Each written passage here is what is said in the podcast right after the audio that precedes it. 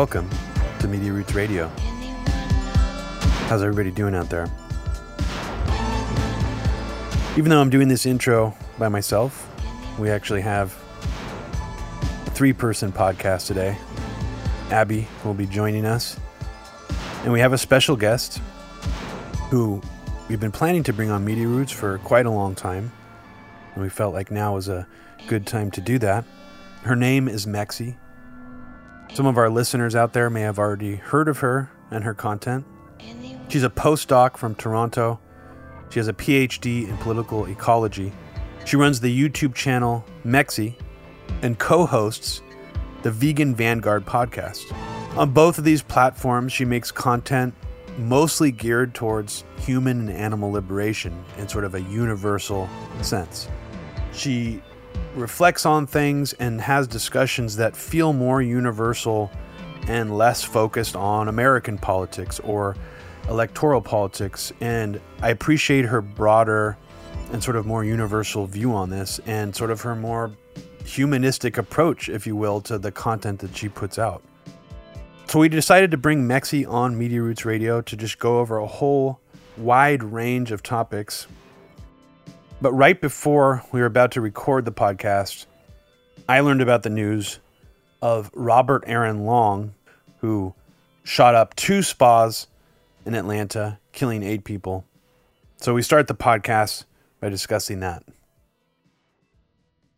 There's breaking news this morning. Well, actually, it happened last night. So we're recording this podcast on March 17th. Um, in case anyone's wondering, sometimes we release these a couple days later. So just need to clarify when we recorded this. The news was a young man uh, named Robert Aaron Long, a 21 year old man from Georgia, went on a Asian massage parlor shooting rampage, and he hit up three different Asian massage spa places in Georgia, not just one target or location.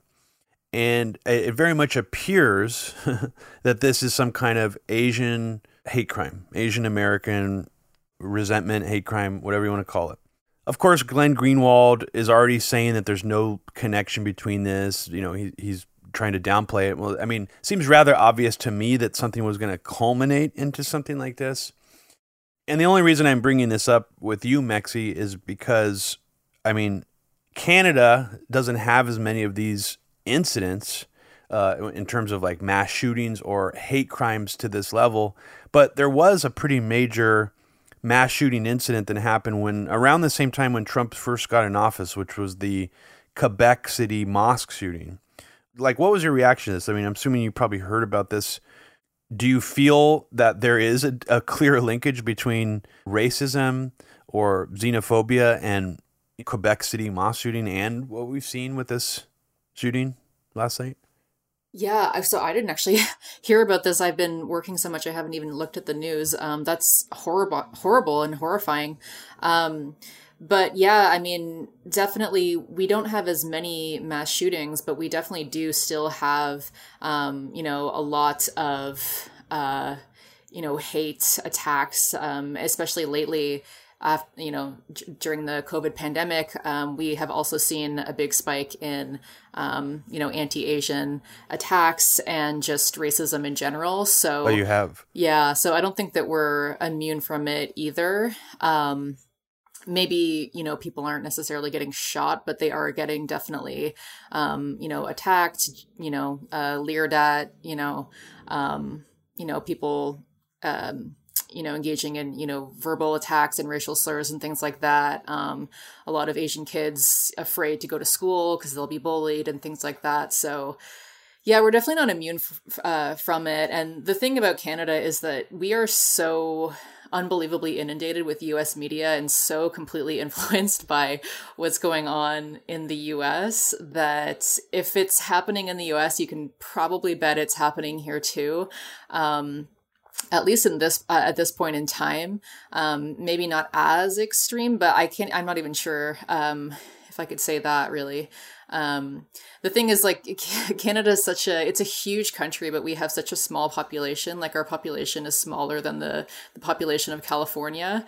Um, so oh wow, okay. Most of the country is like forest or right, right. Um, like most of most Canadians live within you know it, like basically just along the U.S. Uh, Canada border, um, mm-hmm. and yeah, there's a lot of, I guess, open space. I mean, I guess a lot of it is, um, I guess, more difficult to inhabit, I suppose.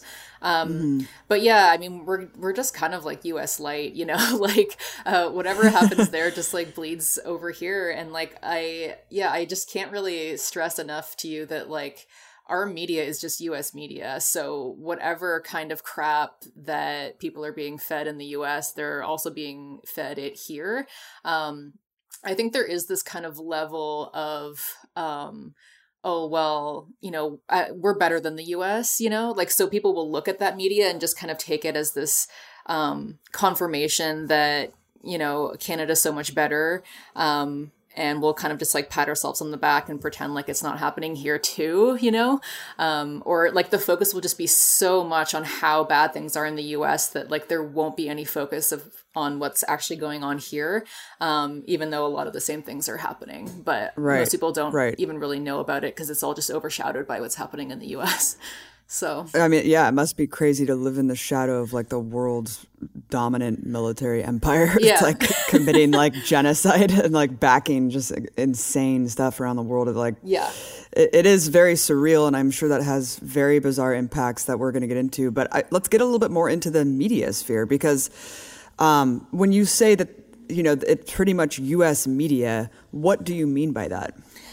I mean, like, you know, we get all the US stations, you know, like we get CNN, okay. we get Fox, we get like Really? Yeah. Just like on your typical like Canadian package, Canadian you get all cable, of these ba- bizarre. How big is CBC there? Is that like is it as big as the BBC is in the UK in terms of their influence and reach, or is it smaller? Would you say?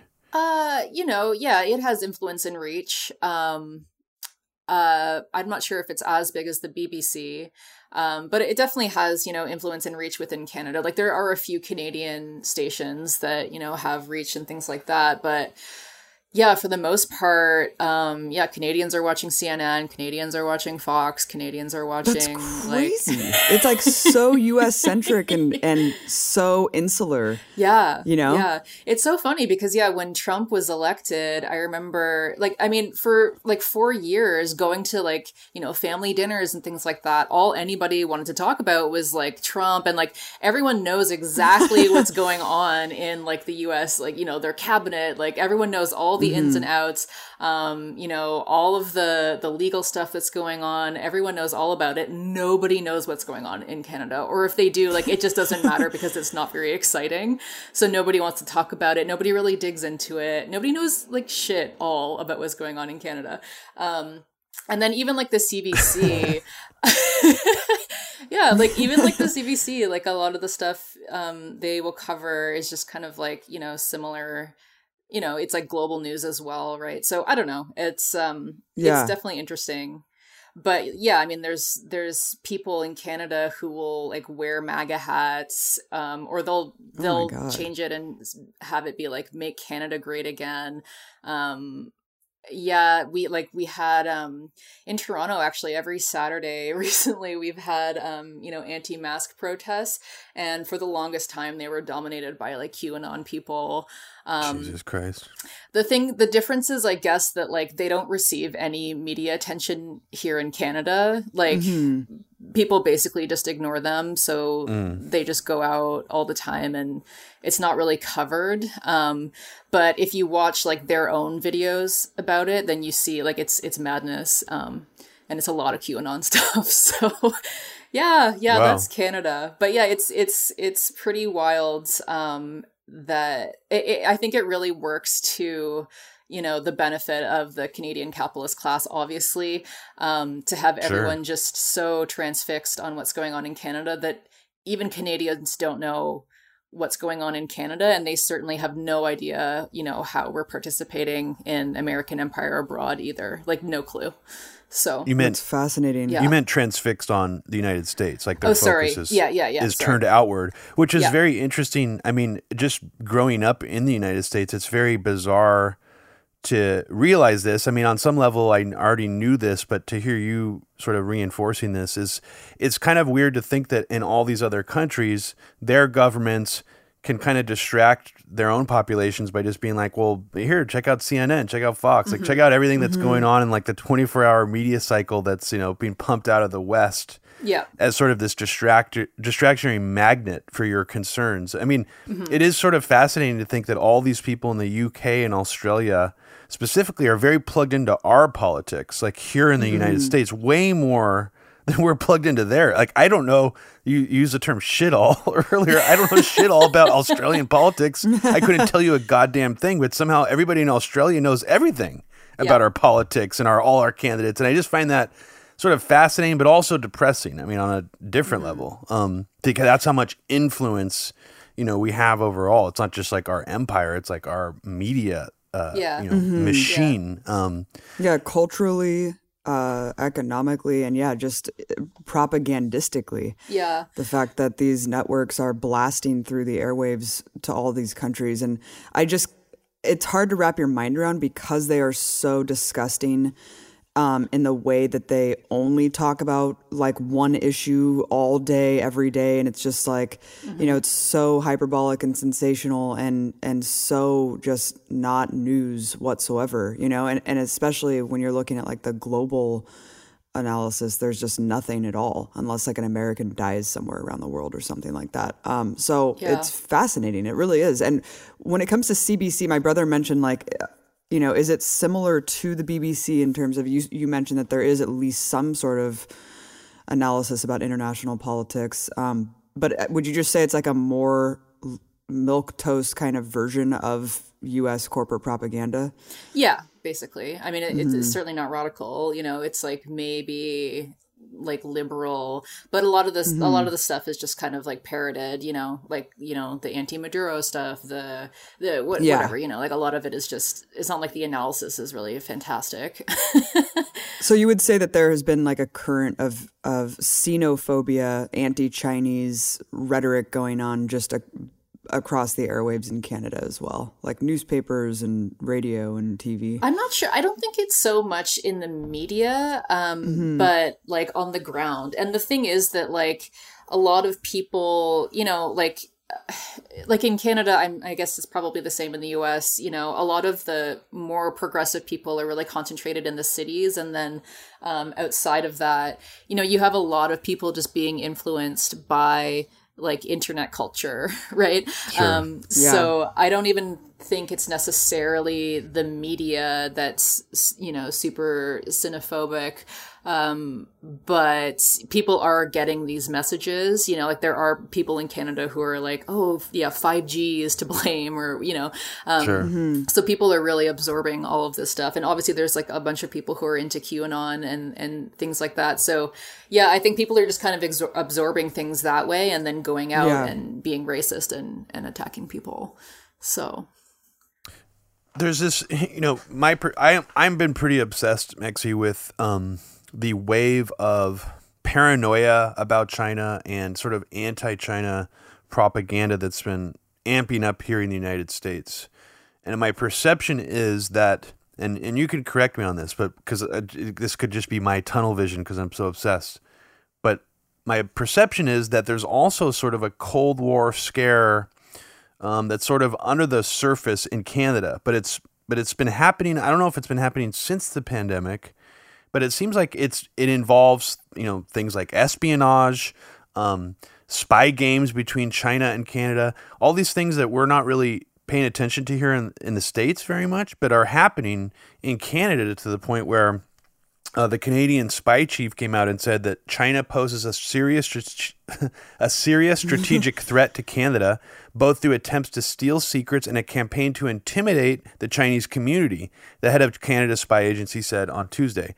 Um, and there's also uh, Canada also has a BSL biosafety level four microbiology lab uh, that has had some controversy because of Chinese nationals working there who have been actually kicked out of the country. Um, one of them in particular was uh, kicked out of the lab, and I guess she had her citizenship revoked for sending Ebola to the Wuhan Biosafety Level 4 lab. Uh, there was also, uh, what was the other incident? Uh, two um, Canadian citizens who lived in China, uh, Michael Kovrig and Michael Spavor, um, were arrested in China for being suspected spies in seeming retaliation for uh, the CFO of Huawei, the the um, you know the 5G company, Chinese company. The CFO Meng Wanzhou lived in Canada and was arrested in Canada because of a U.S. arrest warrant for apparently uh, bank fraud and violating U.S. sanctions against Iran specifically, which is kind of an interesting charge. Now, I'm just wondering how much of this have you been paying attention to? Is it is it just something that I'm paying attention to because I'm obsessed, or has this actually been going on since the pandemic? Or like, I mean, it's just sort of weird mm-hmm. to imagine that there's sort of this Cold War spy game thing taking place in Canada. When you know when was the last time that even happened? Besides the Soviet versus the Soviet Union and and getting Canada wrapped up into all that crap, you know, with Russia and the U.S.'s Cold War with the Soviet Union. It's it's just sort of weird. So what, I don't know. I just threw a bunch of stuff at you. What what do you mm-hmm. have to mm-hmm. say about that? Yeah, well, um, I know about the Meng Wanzhou uh, situation. Um, that's made the news a lot. Um, I know less about, you know, our involvement, um, you know, spying on China necessarily. Um, but I do think that all of this has absolutely ramped up since the pandemic. And I think just, you know, the US and Canada's pivot towards China in general is just, um, uh, I mean, it's obviously, I think, you know, economic, right? Like even this whole 5G scare, I found that to be really interesting. Um, just basically because China is so out competing us in terms of, um, you know, creating 5G, um, and like 5G in, in infrastructure. So, um, I don't know. To me, it always just seems like, uh, like it kind of just boils down to like economic imperialism and like I, I feel like people kind of just see the writing on the wall that this is uh, a dying empire it's an imploding empire and that like um you know all we really have eh, like we've just kind of eh, kept our our economies afloat by like holding the rest of the world at gunpoint for so long but um that you know uh that that's not going to be the case forever so um, yeah, I wouldn't be surprised if that was happening. I wouldn't be surprised if, um, you know, we see this this shift um, and you know things like this escalating with China. But I, I also just see it as a completely losing battle. um, like our economies are so intertwined uh, at this point, and uh, yeah, I just I just don't see any way for kind of like the U.S. or Canada to kind of like you know like best China or whatever. I don't even know what they're doing, but yeah, I don't know much more about it. I'm sorry, I don't know. Uh, yeah, too much about our, our spying our spying operations over there. No, it's fine. I mean, I I it's I, I'm glad you're. I mean, it's what's weird, Mexi, is that Steve Bannon seems rather uh, obsessed with the Canadian espionage and spy games with China uh, narrative because he made, or rather produced, an entire movie about Canada China uh, China relations called Claws of the Red Dragon, which is very odd. And um, so there's some there's some kind of geostrategic value apparently in sort of using Canada as some kind of tool in this geopolitical chess game against China, I guess. And mm-hmm. that's as far as I really understand it. But yeah. I don't know. I just I just think that that's interesting and and sort of uh, you know just sort of a side narrative to what's what's going on here in the states. Mm-hmm.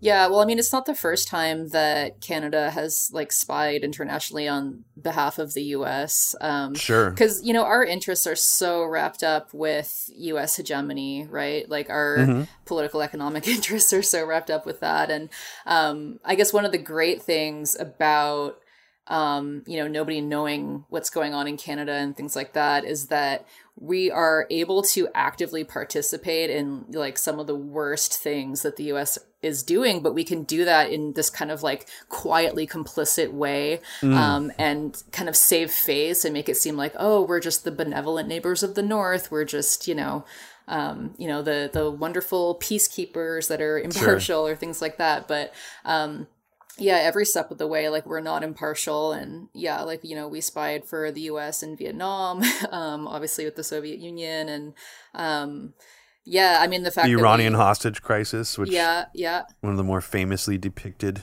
incidents. Absolutely.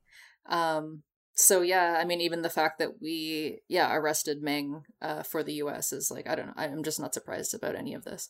U.S. capitalism necessitates having China to basically just export pollution and labor, like mm-hmm. low wage labor in China, but at the same time trying to economically weaken China because they see how much China has risen yep. as a global competitor, especially in the last 20 years. And it's like, it's just an interesting contradiction because mm-hmm. at the same time when you're trying to economically weaken China, but but you also have so much of US capitalism tied into China. Mm-hmm you know, like as all this anti-China propaganda is coming out, and and the Uyghur thing was, uh, you know, Uyghur human rights activists or whatever were calling attention to the NBA and saying that they should boycott China or whatever. And mm-hmm. some famous basketball player was just like, but all of these corporations do business in China. Isn't yeah. this just like kind of, you know, like a weird contradiction? Why are you singling out the NBA when everyone literally, um, you know, has integral business ties with China. Yeah. So that was Charles Barkley, by the way, thing. who said that. Oh, okay. Yeah, yeah. yeah, and then like Canada, or sorry, China also owns like so much of uh, the U.S.'s debt. Like, there's just there's no way that yeah. they can win. I I don't know. It's like Ch- China has obviously played the long game here, um, and yeah, like I said, like any country whose economy is just premised on continual austerity and imperialism to keep it going is going to implode, you know?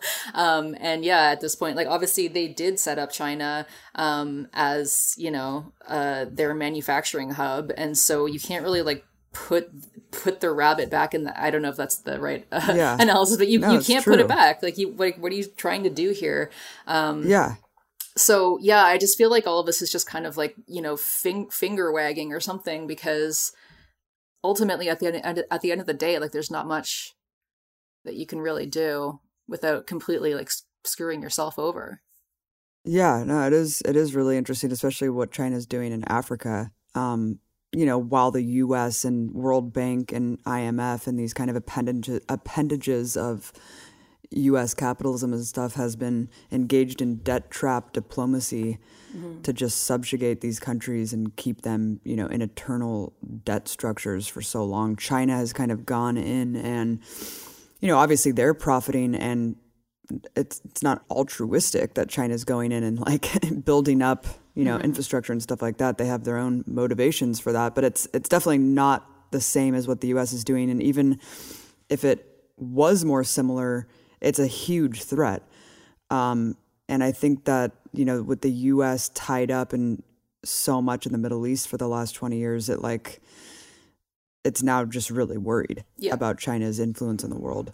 Um, but eh, but what's interesting also, just in terms of neoliberalism, like when you look at the two party system in the U.S., you know, Biden has adopted almost identical rhetoric about China from the Trump administration. Mm-hmm. You have his Secretary of State Antony Blinken talking about you know the strategy is uh, exactly the way that we want to approach this. Trump had a good policy, um, talking about genocide in China, talking about human rights abuses, talking about all of this stuff. And so when you're looking at like anti-Asian hate crimes on the rise, you really can attribute that to both parties equally. Mm-hmm. And, you know, alongside the corporate media, of course. So how is Justin Trudeau because with the very few instances that our media talks about him, they kind of paint him as like a saintly Obama type figure who's just, you know, like super woke prime minister. but like, mm-hmm. what is, I mean, I'm assuming he's just like a very generic neoliberal, uh, similarly to Biden, but briefly talk about. And also, and also, Mexi, briefly mm-hmm. comment on uh, him being Fidel Castro's secret child. I honestly am not ruling that out, dude. He looks identical to fucking Castro, and his mom was like with Castro at the time he was born. Okay, anyway. That's so funny. Um, yeah, so yeah, he just he definitely is a generic neo-lib. Um, he yeah, he's he's everyone says he's super woke because um, I guess he produced the first uh, cabinet where there was gender parity. So there was, you know, as many men as women or whatever. But again, everyone's just kind of like a generic neo-lib. Um, he does share similarities with Obama in that he has continued, you know, trying to push pipelines through indigenous lands uh, violently. Um, actually the like the Kinder Morgan Trans Mountain pipeline. Um, this has been you know protested for years by indigenous nations, um, and Trudeau ended up purchasing the project from Kinder Morgan for four point five billion dollars in an effort to just go ahead and push it through. Um, so he's still struggling with that, uh, but you know he's definitely trying. Um, and then you might have heard as well in the news, um, there was controversy around the Coastal GasLink pipeline in BC. Um, and it leaked that like there was a raid on Unistoten camp, um, and uh, RCMP members came in to like just force indigenous people away so that they could start constructing this pipeline. Um, and it actually leaked that the RCMP was preparing to use lethal overwatch, so basically just like snipe people um, uh, from the Wet'suwet'en uh, First wow. Nation uh, who were trying to wow. to block the Coastal GasLink pipelines. So yeah, uh, definitely just a, a neo lib, and then. Um, yeah, I mean, in terms of foreign policy, like uh, he's been criticized obviously because um, he's painted as this like feminist, you know, like our, our feminist prime minister. Um, but then, you know, he's criticized because he's, you know, close with Saudi Arabia or whatever. Um, one of the first things that he did actually was to reaffirm signing a $15 billion deal to sell armored vehicles to Saudi Arabia, which um, was actually the largest arms exporting contract in Canadian history. And they were obviously used in Yemen. Um, oh, we also trained soldiers to operate those vehicles and ran training programs for Saudi pilots in Alberta and Saskatchewan. So, yeah, it's um it's just more of the same, you know. And like this stuff does make headlines, but I don't know. I think I I don't know what it is. Like Canadians are very very passive. Like people will get upset, but their opposition will remain passive, you know? Um, so it'll be like people will just complain about it. Um, but again, I guess maybe we're just overshadowed by so much of what's going on in the States that people are like, oh, well, at least we're not them, you know? so Canada has an arms industry as well. Yeah, um, Canada is actually has a I think it's the sixth largest arms dealer in the world, um, which pe- wow. people might not know that much about. And in terms of the Middle East, uh, by 2015, Canada was the second largest arms dealer in the Middle East.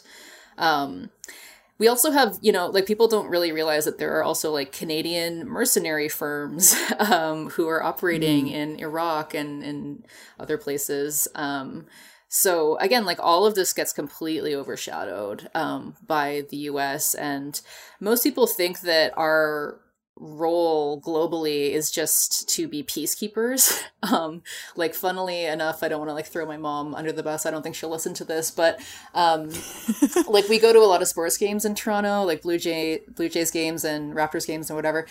Um, not so much at the Raptors games, but like usually at the Blue Jays games or at the Leafs games, just hockey, like they'll have, I'm sure they do this in the US too, where they have this like moment to like honor the troops or whatever, and they'll bring out, I don't know, some general or whatever, and everyone has to stand and clap and like whatever. Um, and I like stopped standing because I was like, I'm not, I'm not doing this anymore.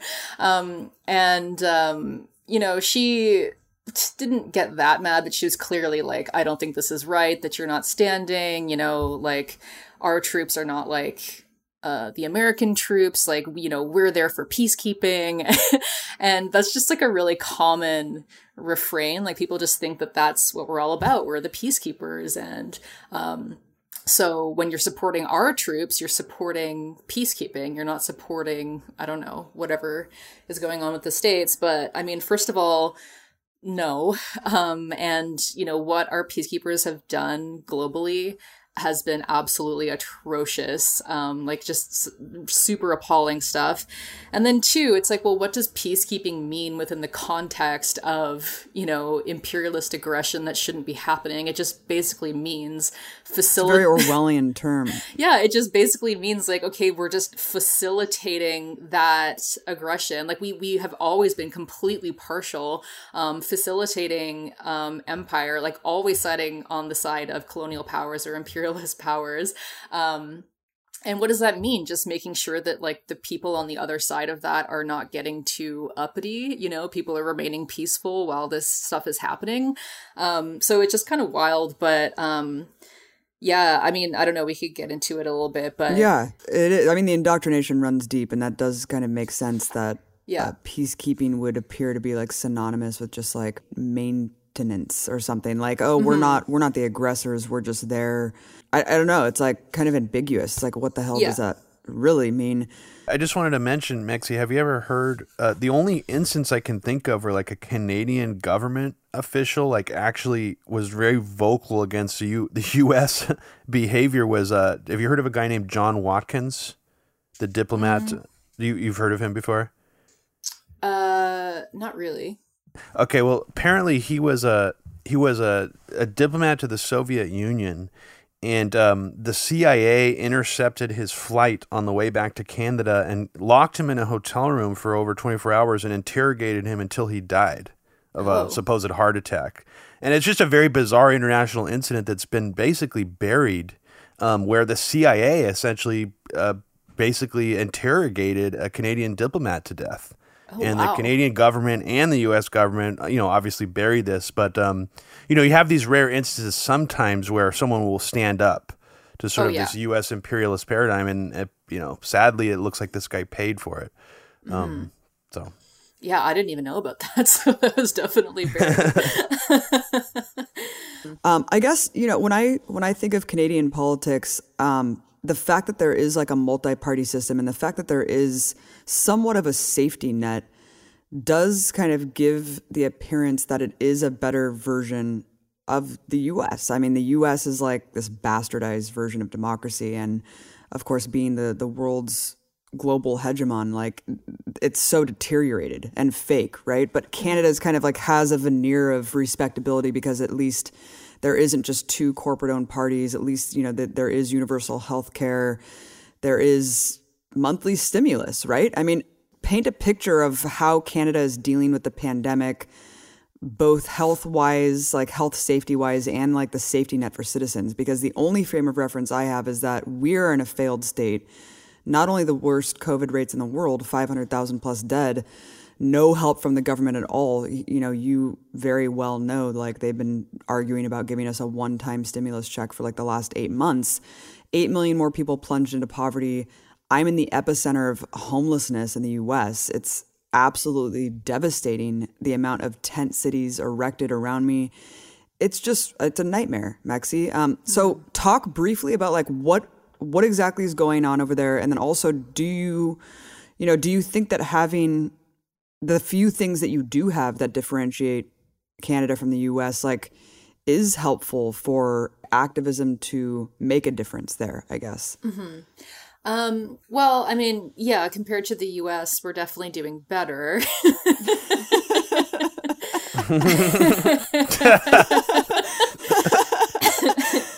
um yeah i mean it's kind i mean it's not funny it's really sad but you know you guys are kind of fighting over like this one-time payment of $2000 and at least um you know canadians got $2000 per month um for i think seven months and then there was a new Jesus Christ. benefit a new benefit program came into effect, which I think is the same. I, th- I think I think you still get two thousand dollars per month. I think they've made it more difficult to access though now, like with means testing and things like that. Um, so that was a lot better, obviously, um, but there were a lot of problems with it. Like they they didn't really require any proof up front. Like if you needed it, it was like this emergency benefit. So you just applied and you were just like sent the money, no questions asked. But like later they, they went through and processed everything. And then, um, it was kind of gross because, um, some people really got screwed over because, um, apparently, the the benefit was only for if you lost your job due to COVID. So for people who had lost their jobs before COVID and like still needed the money, um, they weren't eligible or like you had to have made like $5000 the year before so a lot of people weren't eligible um, and uh, you know there was a really interesting discussion because people who are on disability um, make or get far less than that per month. So you like, and if you're on disability uh,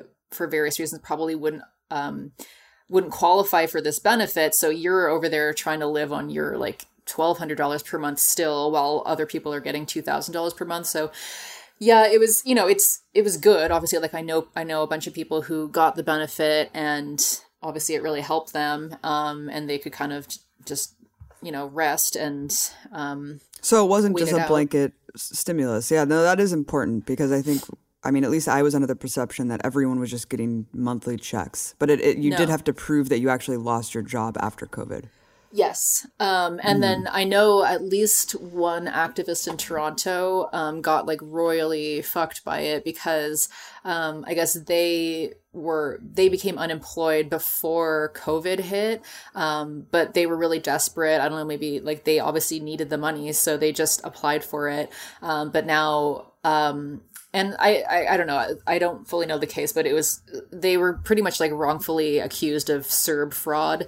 Um, and so now they had to pay all of it back um, plus i think a bit more or something. So they have to like organize this gofundme. It's just really cruel and ridiculous that you know obviously um, the most marginalized are being forced to pay like you know if, if people are unemployed they need this this money more than anyone else. Like they're still trying to go through a pandemic. Mm-hmm. um, so yeah, like the means testing on it was kind of gross, but um but yeah, I mean, I guess it was fairly easy for people to get um if you did lose your job um due to COVID. Um and then they they did come come up with a, a, few more kind of benefits for like students and things like that. So obviously that was a lot better. Um, obviously the fact that we have universal healthcare is a lot better um, because if people are sick, they can get treatment.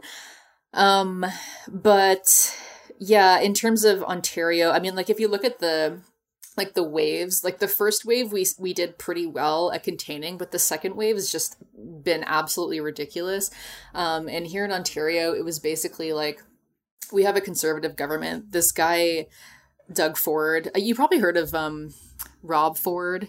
he was the oh, yeah. Toronto mayor. Yeah, the crack smoking mayor. yeah. so his brother got elected after Donald Trump because I don't know, people were all into like MAGA stuff, and he was I don't know that kind of a figure.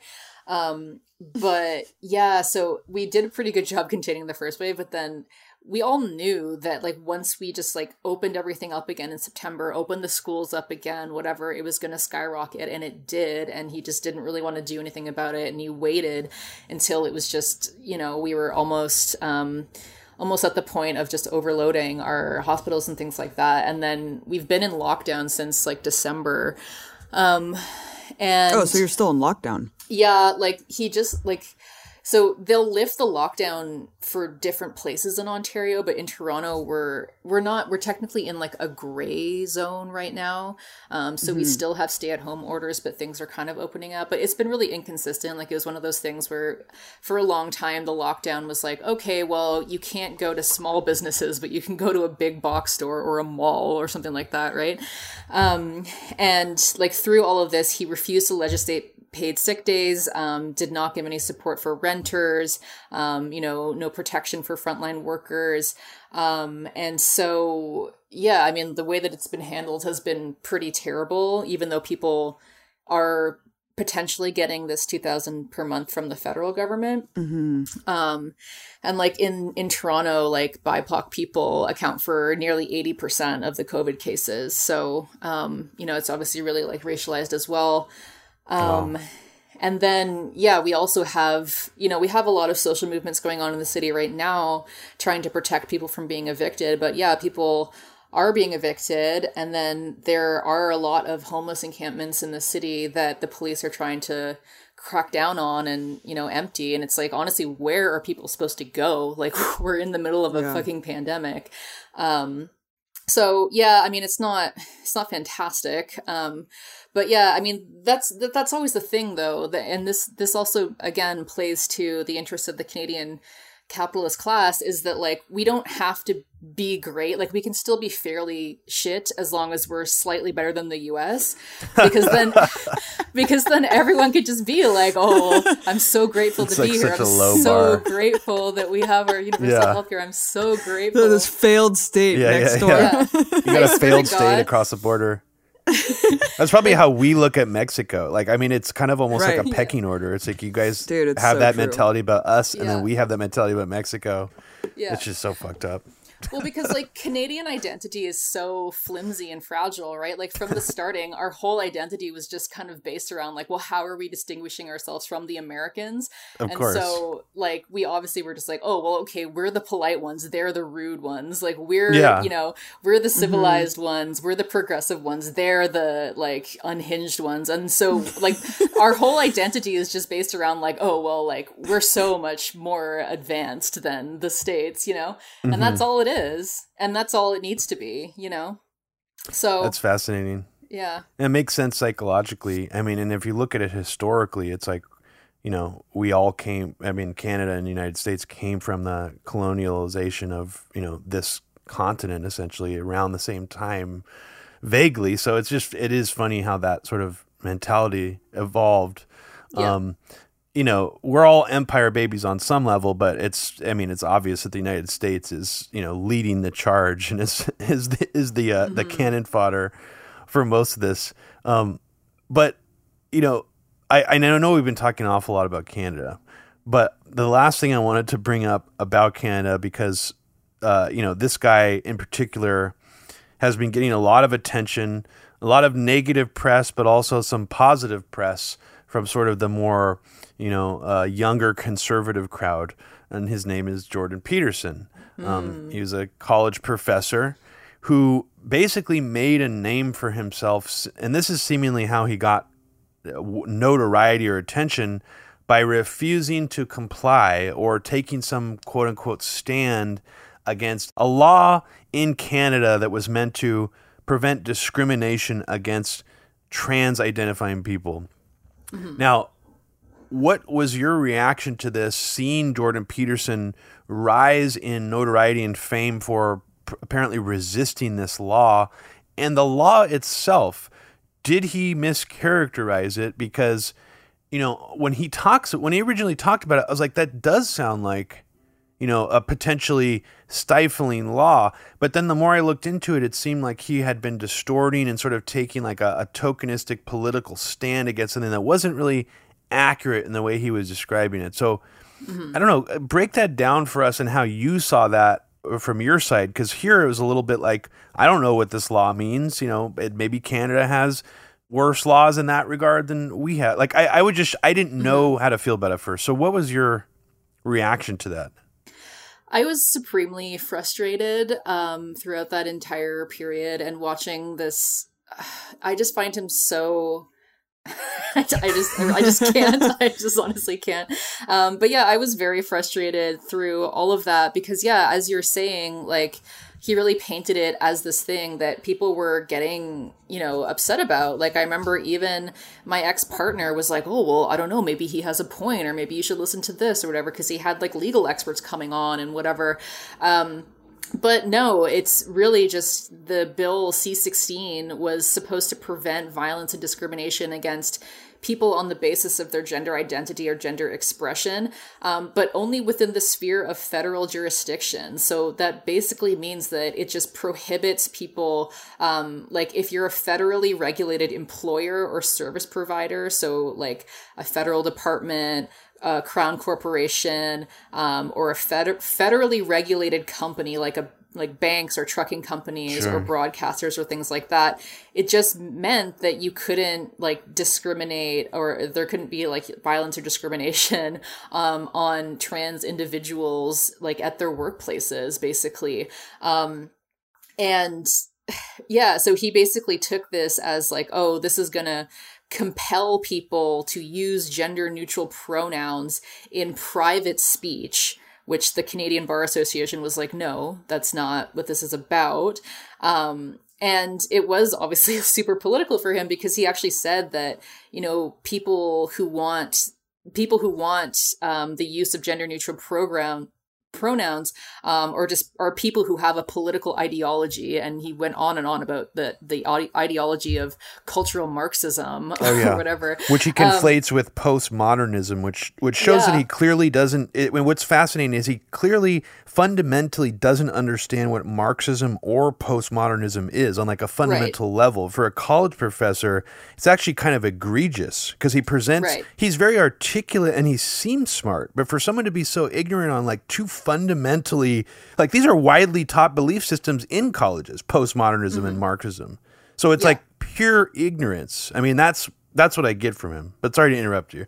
No, absolutely. I mean, but he's a psychologist. This is the thing. Yeah. Like, why are we listening to a psychologist about postmodernist theory or political science? Like, what does he have to offer us in this this regard? Obviously, nothing, because this is ridiculous. Yeah, the whole cultural Marxism thing was just yeah, like you said, right? It's just that that's a complete misunderstanding of both Marxism and postmodernism, um, and the fact that he thinks that people who just want to be referred to as their proper pronouns have some kind of you know larger fantastical political ideology that they just want to you know impose on people. He just basically didn't want to call people the, the, the pronouns that they wanted to be used and then he was making a big deal about the law um I don't know. I mean, if it was like, uh, like it, it, was smart of him to do because it, you know, catapulted him to fame, and he sure. was making a ridiculous amount of money on his Patreon. Um, I can't remember how much it was, but it was oh, honestly, it was, it was like, yeah, it was like thousands, like like thirty. It was like thirty thousand dollars a month. Or yeah, something. he was one of the first people that did one of those yeah. performative quitting his job and he needs mm-hmm. money, like fundraiser kind of thing, over a political stand. I mean, yeah, and it was very effective. I mean, he basically made his entire career out of that. I mean, he had a mm-hmm. kind of a political presence before, but nobody knew who he was. Um, no. But unfortunately, guys, I have to run. Um, but hopefully, we can do this again. All right. Okay. okay Bye, great. Robbie. Thank Thanks, you. Robbie. Bye. Bye. Good talking to you. Yeah, you too. Um, but it's it's really interesting that you're talking about, you know, he's a psychologist. Mm-hmm. Jordan Peterson's a psychologist. Why are we listening to him about trans rights? Yeah. and it's kind of the same thing as like the Sam Harris thing. Like he is going out there positing himself as some sort of expert on foreign policy and Islam mm-hmm. when he's a essentially a neuroscientist. And it's mm-hmm. like, wait a minute, why, you know, why are you some sort of expert in uh, like Muslims. You know what I mean? It's yeah. Like... no, it's ridiculous. And then it's really funny because Jordan Peterson, um, you know, he's taking this big stand, uh, you know, for free speech and things like that. Um, but then he was passing around these things like he was trying to get rid of entire departments and universities or whatever. Like he had this list of professors that were like dangerous professors or whatever.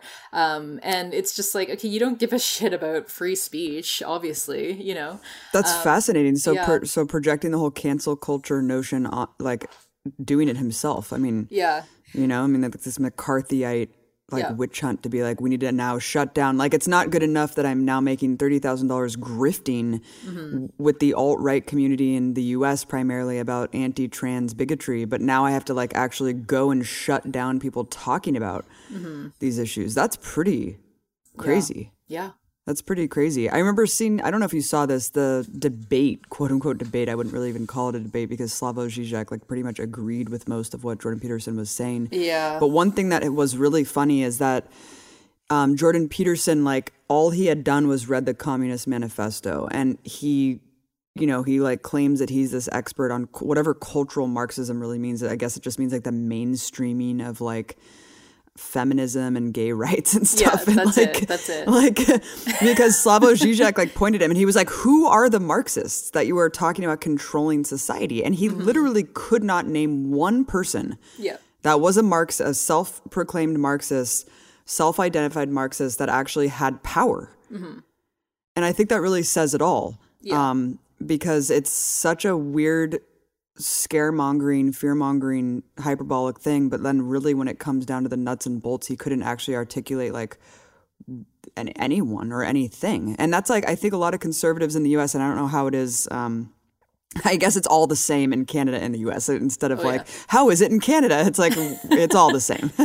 Yeah. But like but like conservatives here just think that like Marxists control everything and it's like dude there literally is no left wing power structure in the US. That's the point. Mm-hmm. It's been eroded and purposefully like deconstructed for the last 100 years. Mm-hmm. You know? Yeah, no, it's it's the exact same, and like you'd be surprised how many you know big conservative influencers come out of Canada, right? Like um, Stefan Molyneux. Um, Oh my god. Oh my god, that's crazy. I forgot that he was Canadian. yeah, Lauren Southern, uh, Faith Goldy, um, Jordan Peterson. there's just there's Oh, just like a ton. Yeah. What's up with Stefan Molyneux? I know that he got he pretty much got like banned everywhere, right? Yeah, I'm not. I don't keep up with what's going on. with You're not, not on the not on the tip. yeah.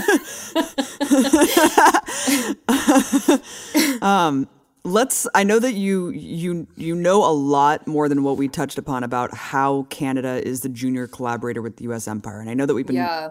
harping a lot about Canada, but I I do think it is important to go more in depth about this because you briefly touched upon the peacekeeping forces thing and of course Canada's role in like the Iraq war and Vietnam. Yeah. Um, you know, talk more about that. Like what what is Sure. going on? What is the participation in the war on terror? What else have you uncovered and yeah. you know, how does it really uh, manifest? Yeah. Well, I would just want to start by saying that, you know, Canada as a colonizing force itself really frames how we act in the world. And I think that's the same for the US. Like, we are occupying forces here you know that, Yeah. ju- that just never left like like canada is part of the british empire that just never left um and so, like the violence of colonialism and, you know, the genocidal policies that we've enacted towards indigenous people and that we still do um, are very much the same way that we engage with people elsewhere. Um, and like indigenous scholars are pointed out that, you know, wherever we go around the world, the quote unquote enemy territory is called Indian cul- country. And that, like, that's not, you know, um, that's not a coincidence. Um, and then there's a I want to shout out Tyler Shipley, who's one of my friends, and he wrote this really great book called Canada in the World. Um, and he really makes this link clear about like the way that we've treated Indigenous people and the links between that and our imperialism, especially since you know like Canada as a settler capitalist project. Um, you know, eventually the contradictions of capitalism mean that you will need to expand into other markets. And so we just kind of took our colonial attitude into um, other places in the world to try to further our capitalist system, basically. Um, but there's a lot of really interesting connections. Um, like indigenous people were actually forced to mine the uranium that went into the bombs that devastated Japan in 1945. It was actually mined on Dene territory near Great Bear Lake. Um, and most of the indigenous workers actually died of cancer because Canada just never told them the danger associated with mining that uranium. So there's like so many connections between, again, you know, like our colonial, horrible genocidal policies towards indigenous people and then what we're doing abroad Um, but yeah it's really interesting you know digging into like what we were doing as peacekeepers um, because it's just such a farce um, and it's just so funny that this is such a foundational myth of like canada and our canadian forces. Um, but yeah i think one of the the first um, uh, you know uh, places that we were supposed to be these great peacekeepers was with the Suez Crisis with Lester B. Pearson, who was a former prime minister. Um, and he actually won the Nobel Prize for organizing the UN emergency force to deal with that. Um, but Canada, in in that whole you know debacle, was uh, firmly on the side of Israel, um, and we are very very uh, supportive and connected with Israel as well. Actually, Lester B. Pearson played a major role in actually drafting the UN partition plan for Palestine in 1947. Um, and, and one of our Supreme Court justices also played a huge role in drafting that partition plan.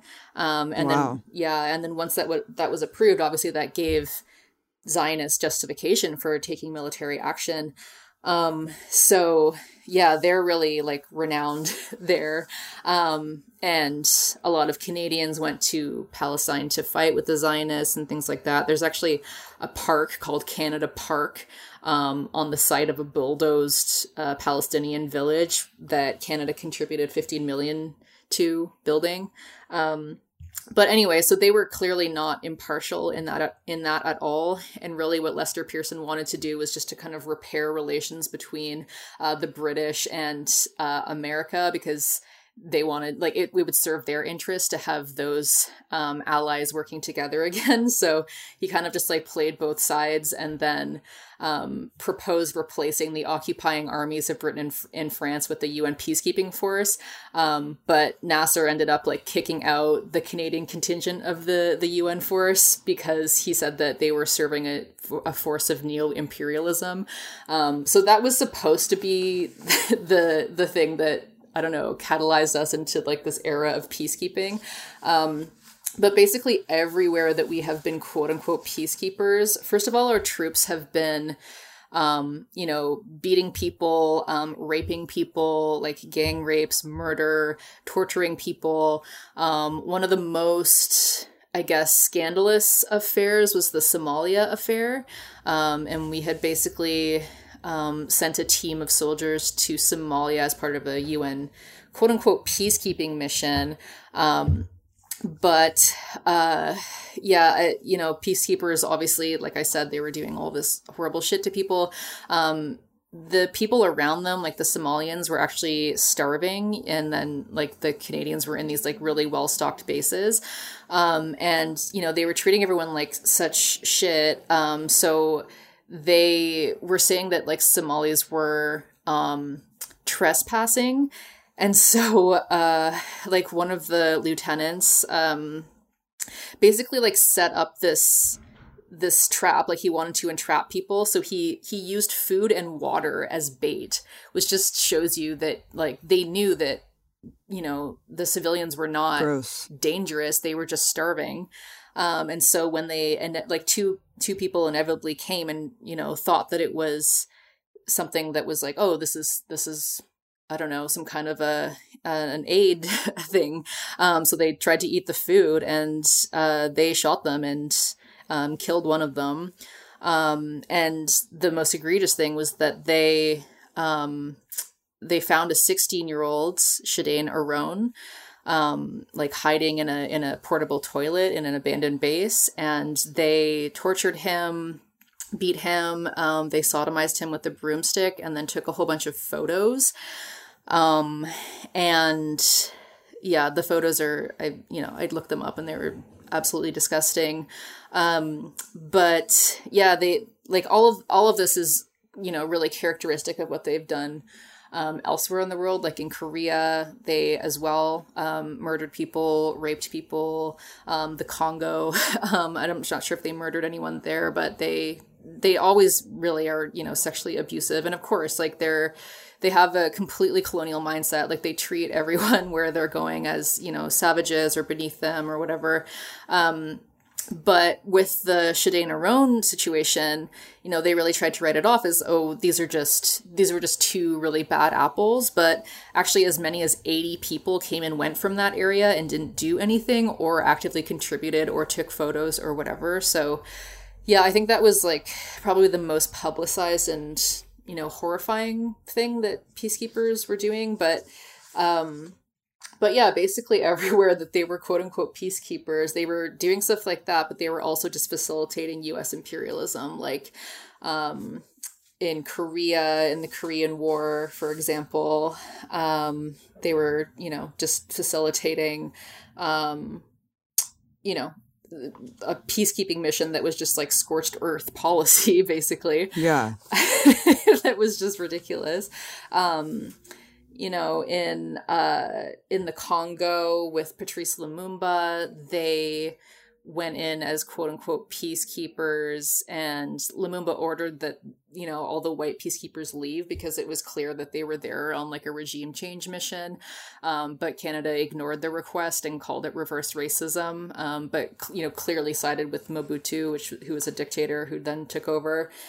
Um, so yeah, they really just supported like every step of the way. You know, they, they in Chile they supported Pinochet over Allende. Um, they supported the Guatemalan coup. And um, I don't think people really know this, but Canada is home to the vast majority of the world's mining companies. And so um, we like quietly support all of this because we have mining interests in so many different countries. Um, so, like in Guatemala, actually, um, Justin Trudeau's dad, Pierre Trudeau, who was another prime minister. You mean you mean Castro? Oh yeah. well, it is really funny how how much Justin Trudeau's actual father does not look like him at all. It's like, wait a minute, dude, like that's not your dad. Yeah, that's so funny. so when you say mining companies, like they're housed there, or are there actual like mining operations going on in Canada that then they also, you know, support U.S. hegemony and and these kind of imperialist operations to extract resources and then bring the resources to like harvest them and harness them in Canada. Yeah, yeah. So our our um our companies are operating mines um all over the world. Um right. so what yeah. company do you do you what kind of companies? Yeah, so I mean there's so many different companies. Mm-hmm. I think one of the most uh, not popular, but uh, one that people have probably heard of is Barrick Gold. Mm-hmm. Um who which has done like absolutely egregious egregious things globally um, in guatemala it was international nickel or inco um, and the Pierre Trudeau government was really involved with that, and um, so they partnered with the the military coup government, which just killed a whole bunch of people. Um, Guatemalans who were condemning the Canadian mine uh, were assassinated. Um, yeah, they just you know partner with the the worst, um, the worst people. Um, yeah. So you're saying that there were peacekeeping forces before this rebrand like officially was in effect like they always kind of pretended like they were just like the benign assisters or something to these larger military operations or was there like a rebrand under Lester um, that made you know that kind of shifted the public consciousness about Canadian military forces? Um yeah, uh I'm not sure like to what extent. I mean, I guess mm-hmm. that we probably were doing peacekeeping before that, but I think that um yeah in terms of like kind of the the mythology around canada as a peacekeeper kind of started around then and then we kind of had this era of quote unquote peacekeeping which went into like the 90s basically. And then in the 90s we had budget cuts that affected the military and then conservatives called that the the quote unquote decade of darkness because we were apparently like minimizing our role um, with wow. our military. But then, um, as soon as the war on terror started, um, we started to increase our military budget. Like it went from 12 billion in the 90s to like 20 billion in the late 2010s. And um, we started to engage more actively in like regime change operations and like imperialist aggression and less on the peacekeeping thing. But like i said with you know my mom as the example most people still think that that's what we do is just peacekeeping. Like they don't mm-hmm. realize like what we're doing now. Um but yeah a lot of this does have to do with um like mining interests um, and a lot of egregious stuff happens around. And and it happens in Canada too. Like a lot of indigenous activists um, talk about the issue with um, man camps uh, which is basically like you know camps of men who are working in mines and things like that. And it contributes a lot of violence against women. Um, there's a whole there there was a whole inquiry, inquiry in Canada around all of the murdered and missing Indigenous women and girls. Um, that's really been like an epidemic, and that usually happens around these man camps. And then similarly, globally, like Barrick Gold has had. If you just do like a cursory cursory search Yeah. of Barrick Gold, you'll see like all the the rapes and murders and things that they've had to I don't know, cover up or like pay people out for, but they paid like the women who sur- like the some of the survivors I read were got like maybe six thousand dollars each um, Oh my god. as compensation. So Oh my Yeah. god, that's horrible. I know. That's horrible. Um, it, I mean, it seems like, yeah, like when you're talking about the war on terror, kind of escalated the Canadian intervention in these military operations and stuff. Was it primarily Mm-hmm. through like NATO and UN efforts that they that they added troops to these operations and stuff? Um, yeah, I guess so. Um, because, well, okay, so And like, how many and like how many countries are we talking about here that that Canada's involved in? Do you know? Well, I mean, um, I don't know. I, I guess like the number, but Yeah. basically, like everywhere that the U.S. has been Yeah. involved, like we've been involved in support, right? Mm-hmm. Um, so yeah, like um, in Afghanistan, um, our troops. I don't think we were peacekeeping then. Oh, We just had troops there that were. Well, maybe we were, but we were primarily based in Kandahar. Um, and there was a scandal there as well um, that uh, our soldiers shot into this like unarmed car and killed two children. Um, and apparently that kind of happened a lot. Like if cars drove near the Canadian convoys, they would just get shot. Um, they also carried out violent raids that killed civilians, including religious leaders. Um, so, you know, people there were chanting like death to Canada. Um, but Wow.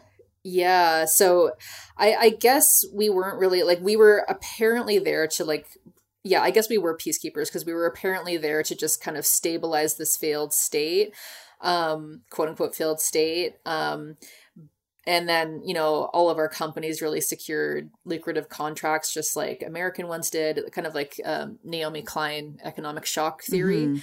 Um, so yeah, we have a bunch of kind of companies like there's Lockheed Martin Canada, um, Canaccord Financial, all this other all these other companies, um, and then as well, gold mines were awarded um, contracts there.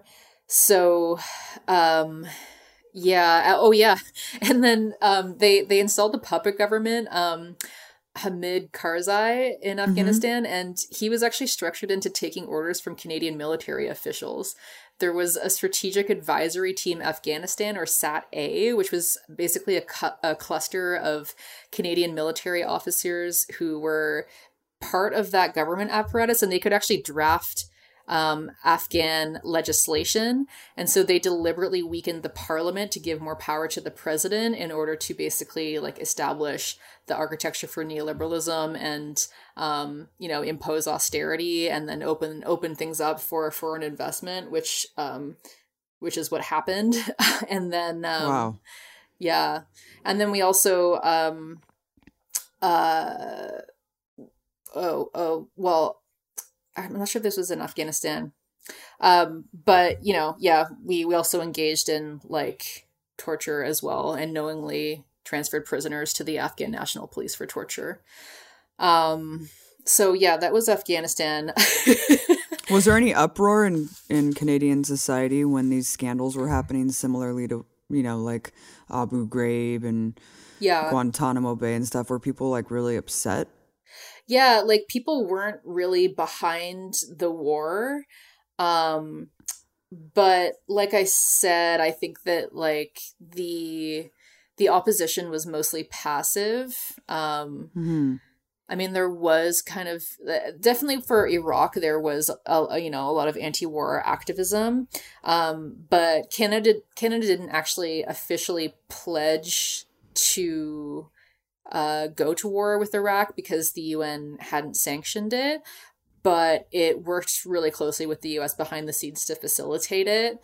Um, and they provided like a surge of Canadian troops to Afghanistan to make up for the fact that a lot of um, American troops were redeploying to Iraq. Um, and Canadian soldiers did participate on the ground. Um, like I said, we had mercenary companies also involved on the ground. Um, and then we mostly helped in the quote unquote reconstruction, which was supposedly starting in 2003. So we offered police and, you know, combat engineers and things like that to assist. And then our RCMP trained um, 32,000 Iraqi police officers. Um, and then there were some pretty high profile Canadians who were actually involved in the planning for the war itself. So, um, yeah, like our militaries are so intertwined, I guess, at this point. Yeah. Um, and I think the war on terror, especially, was Canada was really, really quick to join that because we really wanted to show the US that, you know, we were there to to play ball or whatever. Um, I think that I think after that it was really because because the um the pilots i you know uh, got in from canada or whatever and then i think that canada was really like oh we need to we need to show the us that like we're really their ally.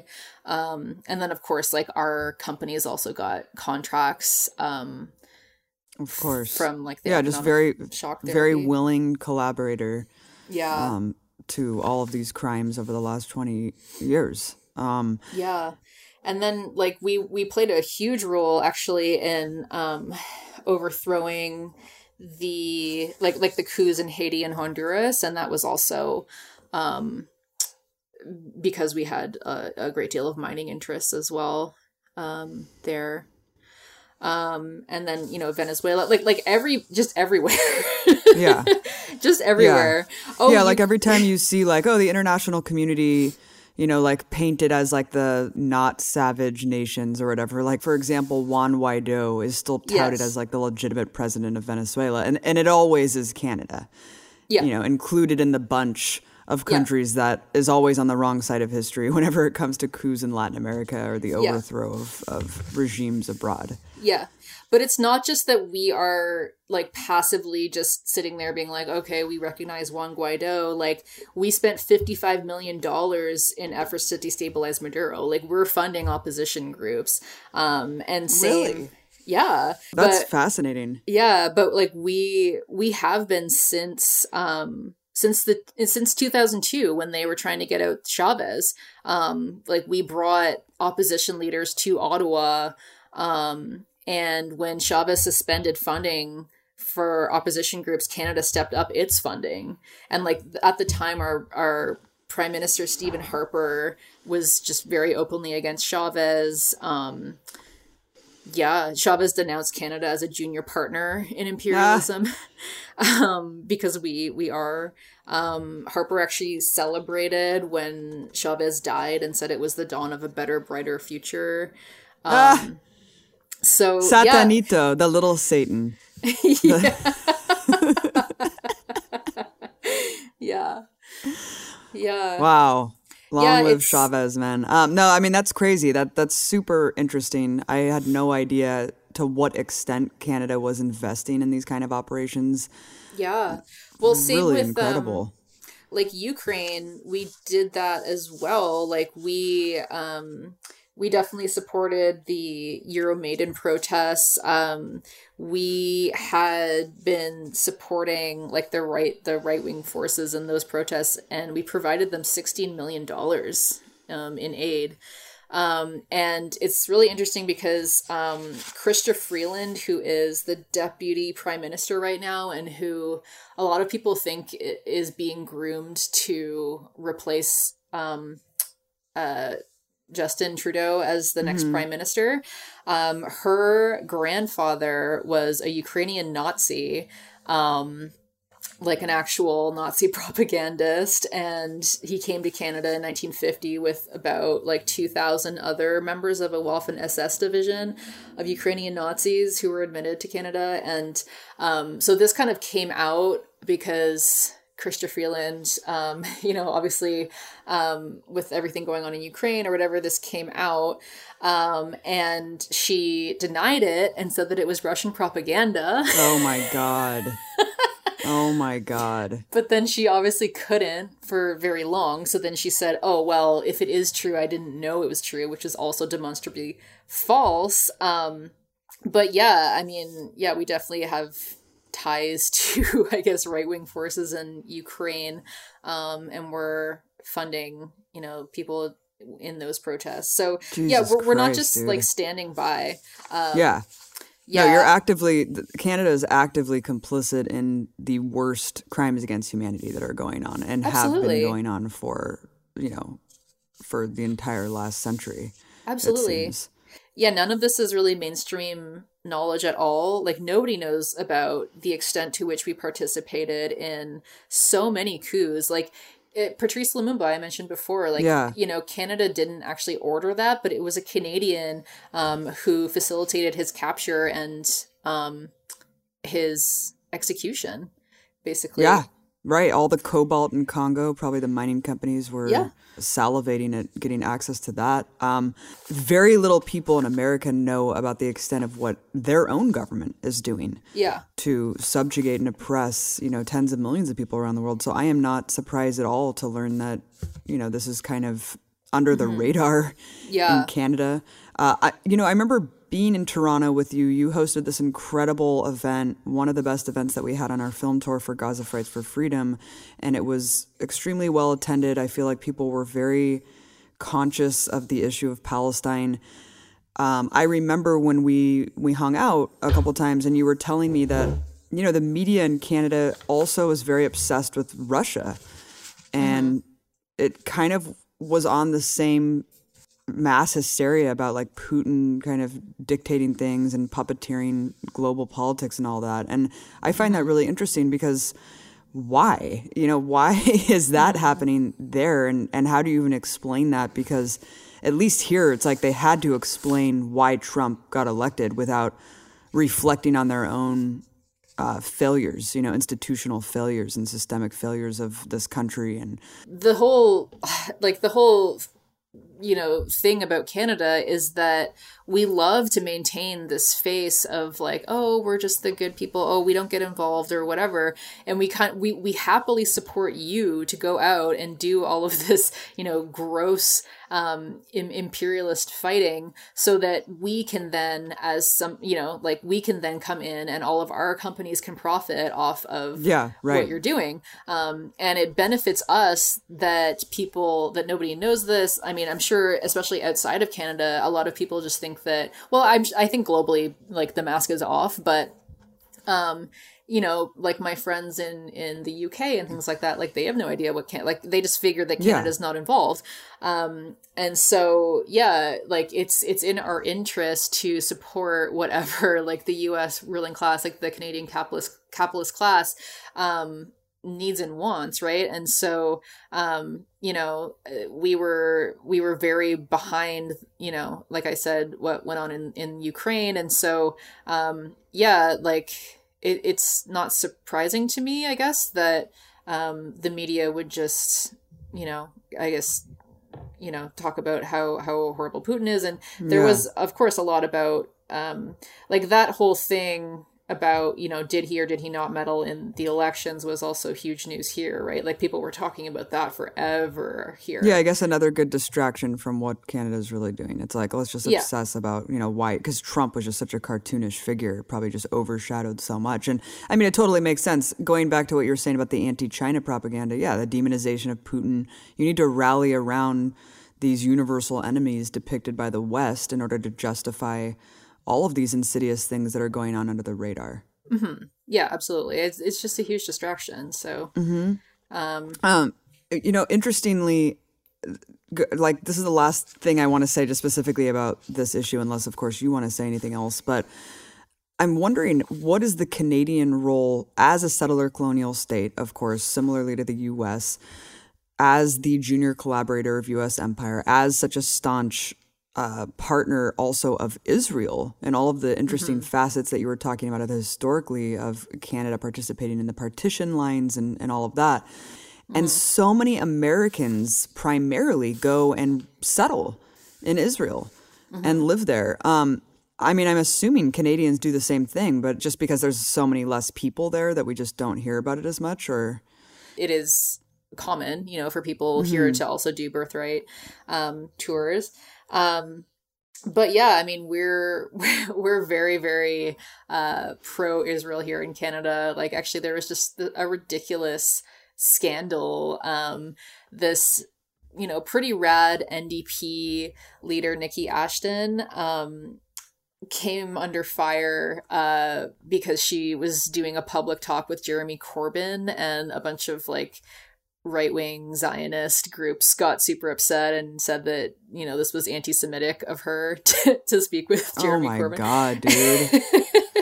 yeah. Jesus Christ. Yeah. So yeah, I mean we're very very tied um, to Israel as well, um, and I think historically it's probably similar to the to the U.S. that like you know we we were not accepting many Jewish refugees from the Holocaust. And so um, Israel was kind of like, okay, well, we can just deflect people there and then also um, have this kind of like Western power in the Middle East. Um, yep. But um, but yeah, like a lot of our companies are really tied in there. Um, like Nortel, uh, got a 70 million contract to build new communications technology for their air force in the 90s um, and uh, you know we have big firms like um, green park international um, building part of israeli settlements in the west bank um, actually the canadian highways infrastructure corporation built the trans-israel highway um, and that was designed deliberately not to allow traffic or communication between different West Bank towns, so to keep Palestinians isolated and surrounded. Um, so, yeah, um, I think things are getting better. You know, uh, my partner's uh, a really awesome uh, Jewish anti Zionist mm-hmm. activist, and um, there is a lot of really fantastic activism going on. I think that I think the younger generations, you know, really see through a lot of it. Um, and um, yeah, I actually know a lot of really great like Jewish anti-Zionist activists in Toronto. Totally.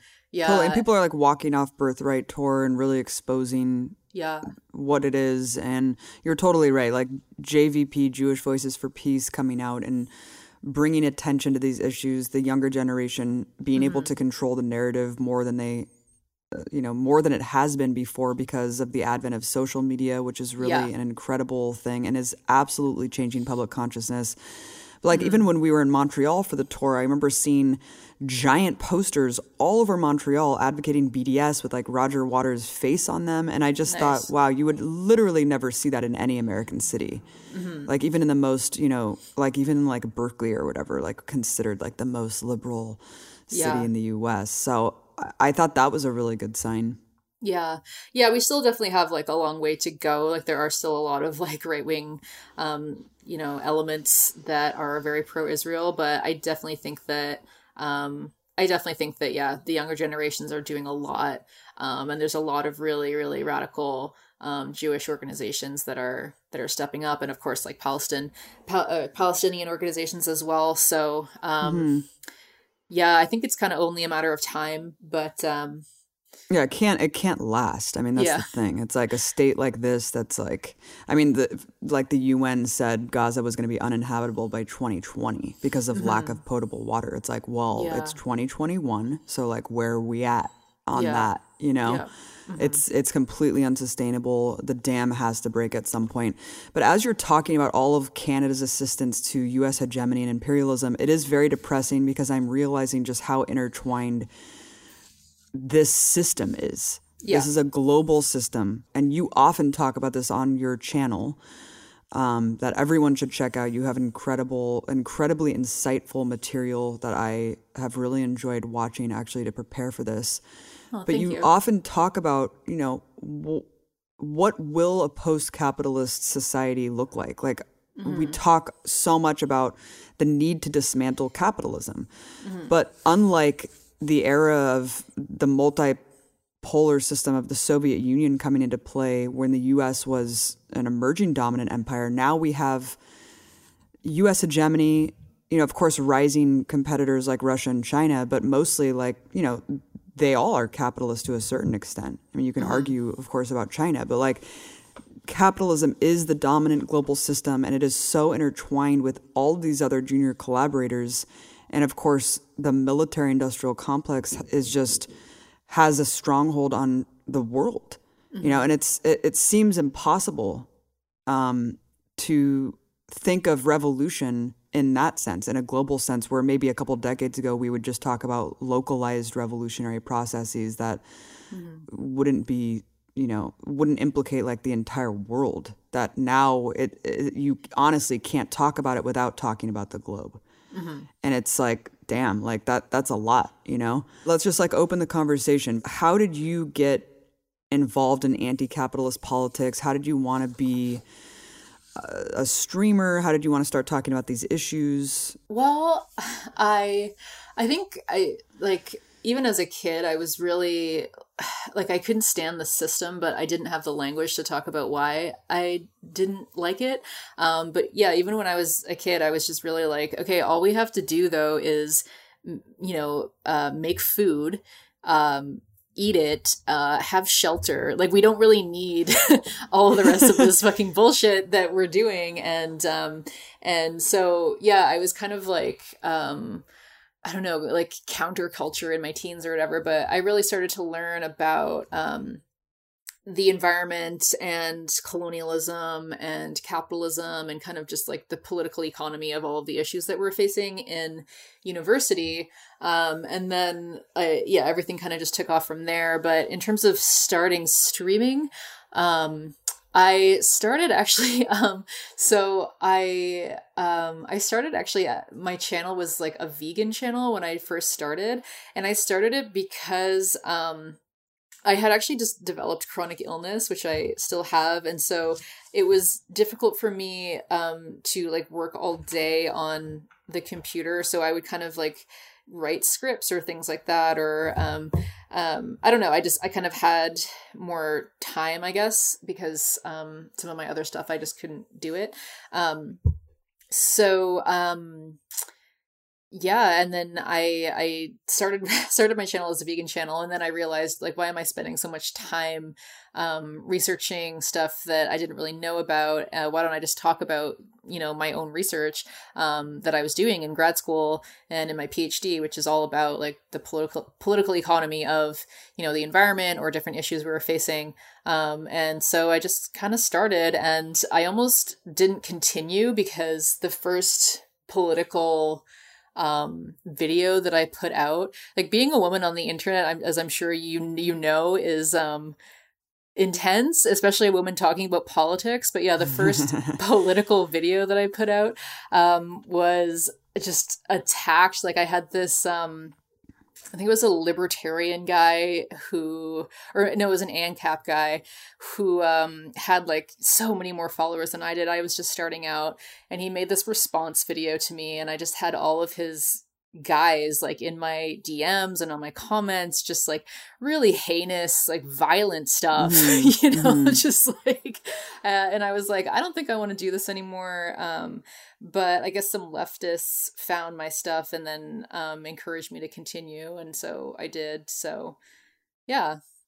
Well, I'm glad that you did continue, but that is a really it's really tough when you encounter stuff yeah. like that, you know, and it's yeah. really discouraging and disheartening to mm-hmm. see some of the vile nature of patriarchal control of, of yep. you know some of these things and like it really bleeds into when you are a female mm-hmm. talking about politics i don't know if i actually told you this when we hung out but i have so many comments that i've saved because you know i saved the real special ones that are like either mm-hmm. really really misogynistic or just really like crazy violent and whatever and i want to do like an art installation where i just show you this is what happens to a woman yeah. talking about politics. It's disgusting, and I can't imagine what you've experienced talking about even like veganism, because mm-hmm. that is like a totally triggering issue for a lot of men. You know, like masculinity is tied into like meat eating and um, and hunting and like all of that shit. It's like mm-hmm. primal.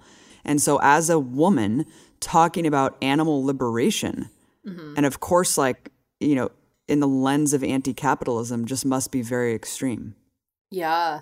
Yeah, it's so interesting. I, I would love to see that art piece, by the way. Um, but I actually just started doing the same because for the longest time I would just read them and be like, all right, whatever. Um, but I, I thought recently, like, you know, I should save these and just collect them and do something with them.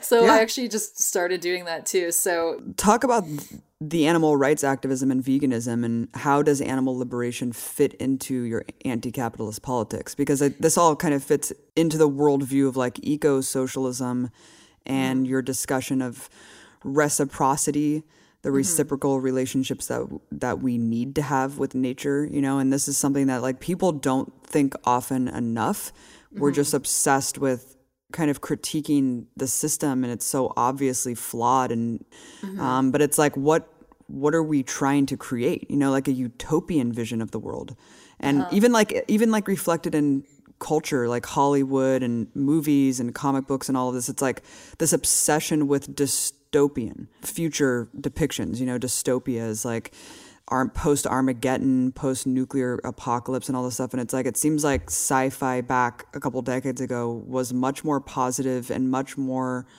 prepping for utopian visions of the world in the future. So just talk about how your worldview comes into play and why, um, and like what eco socialism is and why you focus on these things. Yeah, well, I guess um, to answer the first part about like animal rights and things like that. Um, so, like initially, I went vegetarian when I was um, like 18 or 19 or something like that. Um, and I was in college and I learned about it was basically for environmental reasons. Like I just learned about how completely unsustainable um, global meat production is. And um, I, yeah, I, I didn't really look too far into what was going on to animals after that because I kind of thought, like, oh, well, you know i'm i'm doing i'm doing my best or i'm doing i'm doing what i need to do. I'm a vegetarian and i'm you know not contributing as much to environmental harm. Um, so that's that. Um, but then about 10 years later i um, again i kind of ran into chronic illness and then i, I went vegan for um, health reasons. And then after that i started to to learn about what happens in like the dairy industry and the egg industry and things like that. Um, and i was already anti-capitalist and um, you know, uh, fighting for human liberation on on you know multiple fronts.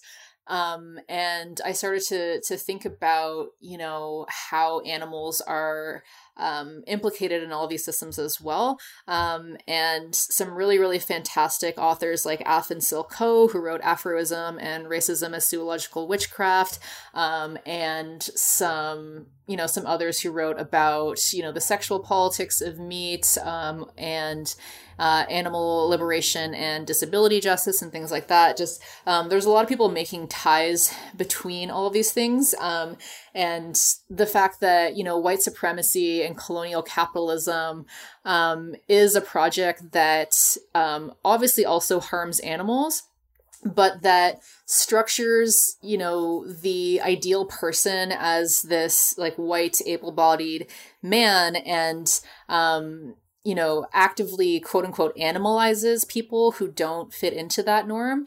Um and once you can dehumanize someone or you know quote unquote animalize them then it really justifies any kind of you know number of horrors that you're going to enact on them. And that's only the case because um you know we under this system treat animals so poorly right? Like like the whole idea of really white supremacy and um and capitalism it's the opposite of reciprocal relations with with the the environment uh the environment and animals right? Um Robin Wall Kimmerer has a really great book called um, Braiding Sweetgrass and talks a lot about this idea of reciprocity.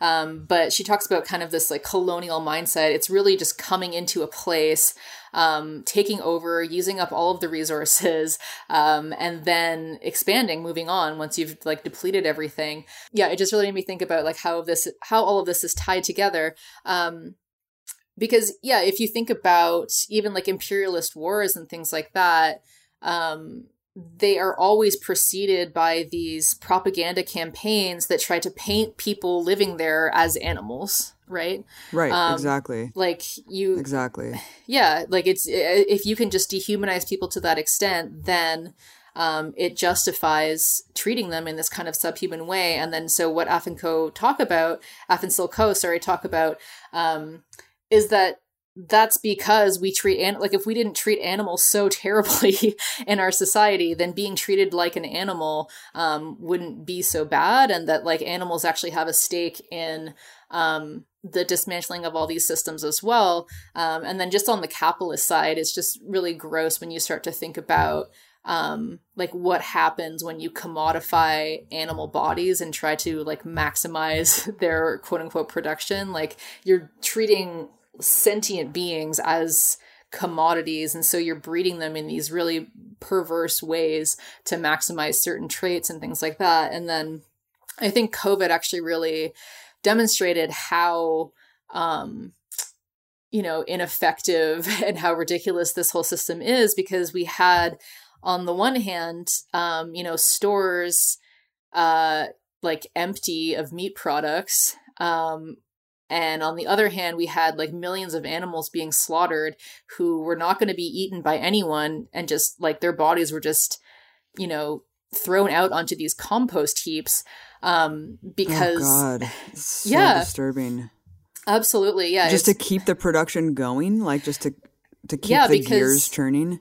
Yeah. To keep, because like like the the new generations are brought up so quickly after the old ones and you can only let an animal get so big before it becomes like being oh, a slaughterhouse God. worker is already one of the most horrific jobs um, that you could possibly have um, but it's very very dangerous because yeah you're dealing with these huge animals and if they're too big then it's too big for the workers to like hoist them up um, and slaughter them or like cut through them and things like that. Um, so that's another aspect of it is that like all the people who are doing the work uh, in slaughterhouses are very marginalized people like often undocumented migrant workers who can't complain about what's going on. Um, like workers develop ptsd obviously there's a huge um, risk of like health issues and infection and things like that. Um, and then obviously during covid you know um, the slaughterhouses were major hotspots of COVID transmission as well. So it's just like all around, this is horrible. It doesn't make any sense. It combines the exploitation of humans and animals. Um, you know, speaking of pandemics, it's also, you know, these breeding grounds of like novel diseases and zoonotic diseases and things like that. Just all around the system like it just kind of demonstrates just like the worst aspects of like capitalism and white supremacy and speciesism all tied together. Um and yeah like it just really has no place i believe in um, a post-capitalist future which is based on reciprocal relationships with the environment um which is something that like we we can't get around that. Like sometimes i even think about or I'll hear, you know, leftist ideas for the future and it'll be like primarily focused around like democratizing workplaces, which is absolutely right. important. But then it's like, okay, but we can't just democratize everything that we're doing and like keep the wheels churning on this system, which is, you know, um, completely not in a reciprocal relationship with the environment. Like we're at a complete crisis point right now when it comes to climate change. Um, and so we really do have to think about like closing that circle. Like we can't just run like a straight line forever within a system of finite resources you know like we do have to think about um, living differently um, in ways that uh, acknowledge the fact that we do live, live in ecosystems, even if we're in a city and we don't feel like we're living in an ecosystem. We are part of an ecosystem. We're just not conscious of our actions within it. Um, You're so right. Like I hear a lot of people talk about seizing means of production of Amazon because it's such a seamless thing. It's very efficient. But mm-hmm. at the mm-hmm. same time, it's like the most wasteful enterprise. The packaging, the mm-hmm. plastic, the tape, like all of this shit is just so, so unnecessary and mm-hmm. so extremely diametrically opposed to like what we should be doing to harness our capabilities in the ecosystems that we live, right? And mm-hmm. yeah, it's like I never hear people talk about that, like realistically talking about what what are we actually envisioning here? Yeah, exactly. And I mean, like taking over Amazon, like obviously that would be fantastic in terms of like having the infrastructure to be able to ship things where we need them to be but if we don't deal with the underlying consumerism like we can't still be right you know buying like all of right. this crap especially um you know using like rare earth minerals or just you know um yeah like if we don't if we don't address this overall system of like individual consumption production and consumption um then we're not going to solve climate change, right? It's interesting. And I never watched Planet of the Humans, and I definitely need to, but there was so much controversy around it because they were like, you're proposing like eco fascism.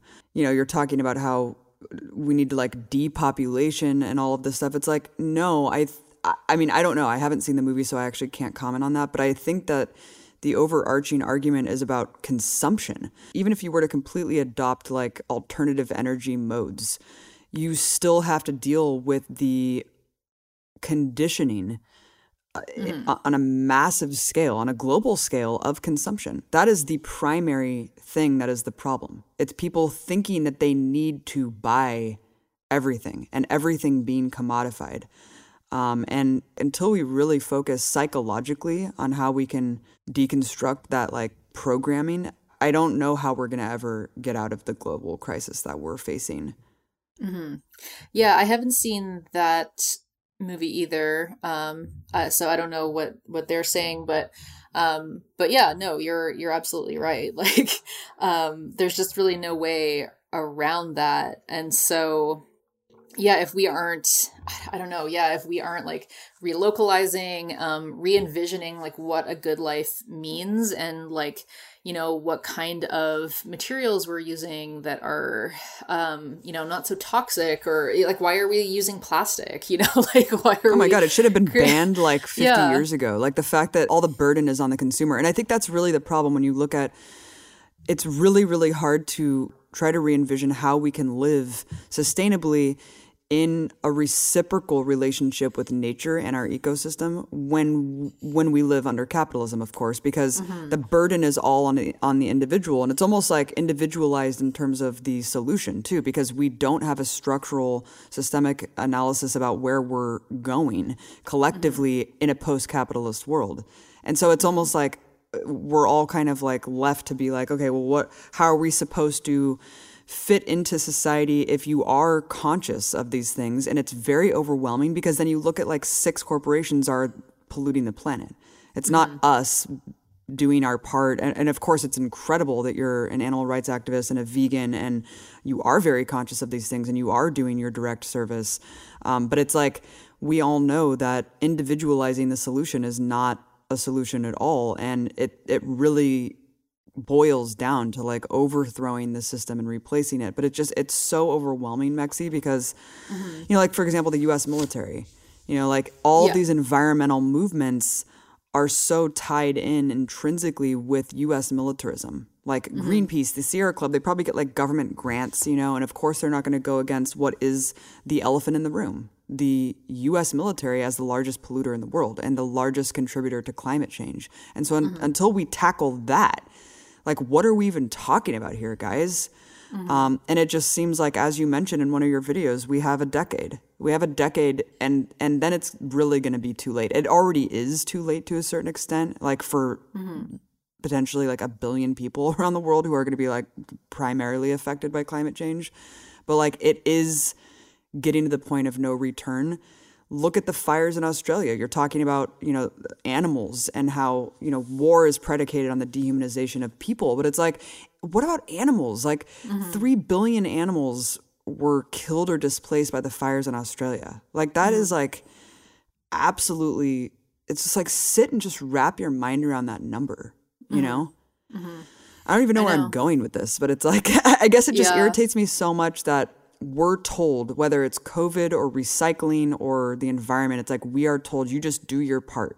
Mm-hmm. And and meanwhile, corporations, Coca-Cola, like plastic bottles, like I go to the store and get a coffee, and it's like, why the fuck are we using plastic? Like, why when I go to uh, to get something for my computer, is it wrapped in this hard plastic casing that should have been outlawed the second we knew that it doesn't Yeah. biodegrade? Like, what uh, the hell is going on here? It's like it's just it's just infuriating because we can't control what what these corporations are doing. You know? I know, yeah, it is really infuriating. It is such a huge problem that I feel like people, um, it's easy to be just so completely overwhelmed by it that you become like just like there's a lot of like inertia um in like the doomerism of it.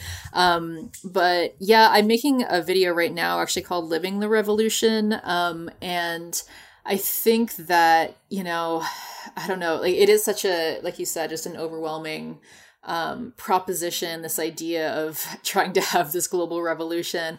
I was actually really inspired by um, you had Peter Joseph on your show.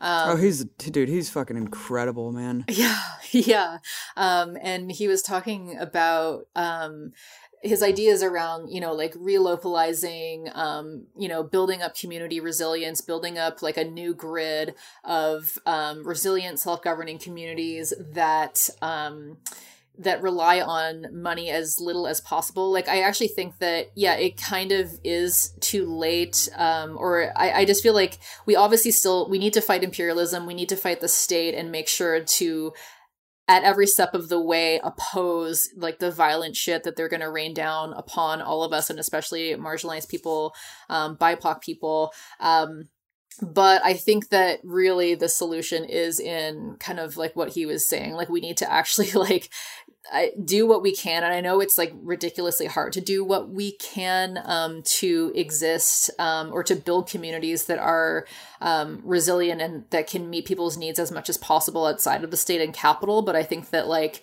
we need to start doing that and make the state and capital as irrelevant as possible to the functioning of our communities and you know build our communities in a way that like we are um, as much as possible living in reciprocity wherever we are um, and kind of like build out this new grid and and you know just kind of be there. Because i think at this point it's more likely that um you know climate change is going to continue automation is going to put people out of jobs like you know the capitalist economy is going to start to bottom out at the same time that we start facing a lot of um, Yeah. climate climate catastrophe and i feel like we need to start right now and like build out our community resilience to be able to have like a communal grid to kind of fall back on when all of these uh, you know capitalist supply chains start to fail um, or you know whatever because yeah, no, it's a it's a really us. good point. It's a really good point, and we see that happening today. Like the failures of these institutions already playing out. Like whenever there's like a hurricane or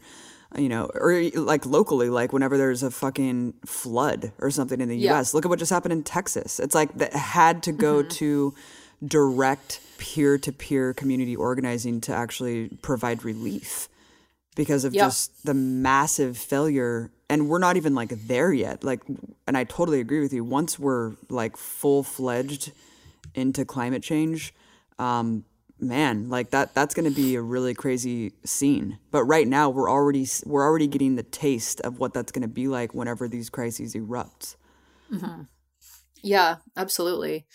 So, yeah, I mean, I guess that's kind of where where I'm at. Like we, I feel like we still need to do this kind of like reactive um, mobilization to counter what the state is doing. But I think other than that, like, yeah, we need to as much as possible be thinking really about what we can do pra- like realistically um, in building out our own communities. And that's why i liked um, what peter joseph was saying on your podcast because he was talking about how um, this isn't something that you necessarily need to like go move rural and like have a homestead or whatever in order to build this kind of community. Like you there's a lot of stuff that we can do in the inner city like using the infrastructure of capitalism using new technology um, to start doing some of these things and and lessen our reliance on like money and the overall like state and capitalist grid but yeah Right. it's um yeah i mean it's gonna be a lot of work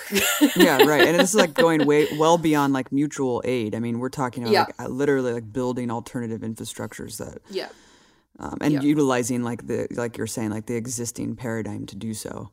Um, my brother's back, baby. Hey, I'm, I'm back. Hi, hi Rob. Um, no, I was listening. I was actually listening in for the last ten minutes, and I wasn't. I didn't uh, have anything to say. You guys were having a good conversation, but one of the things that I thought about while you guys were talking is this idea that I think a lot of leftists and just political thinkers in general, or people who want to get engaged, let's just say, um, I think that they lack, in a general sense, vision or or or the ability to generate ideas and creative approaches to what the problems are.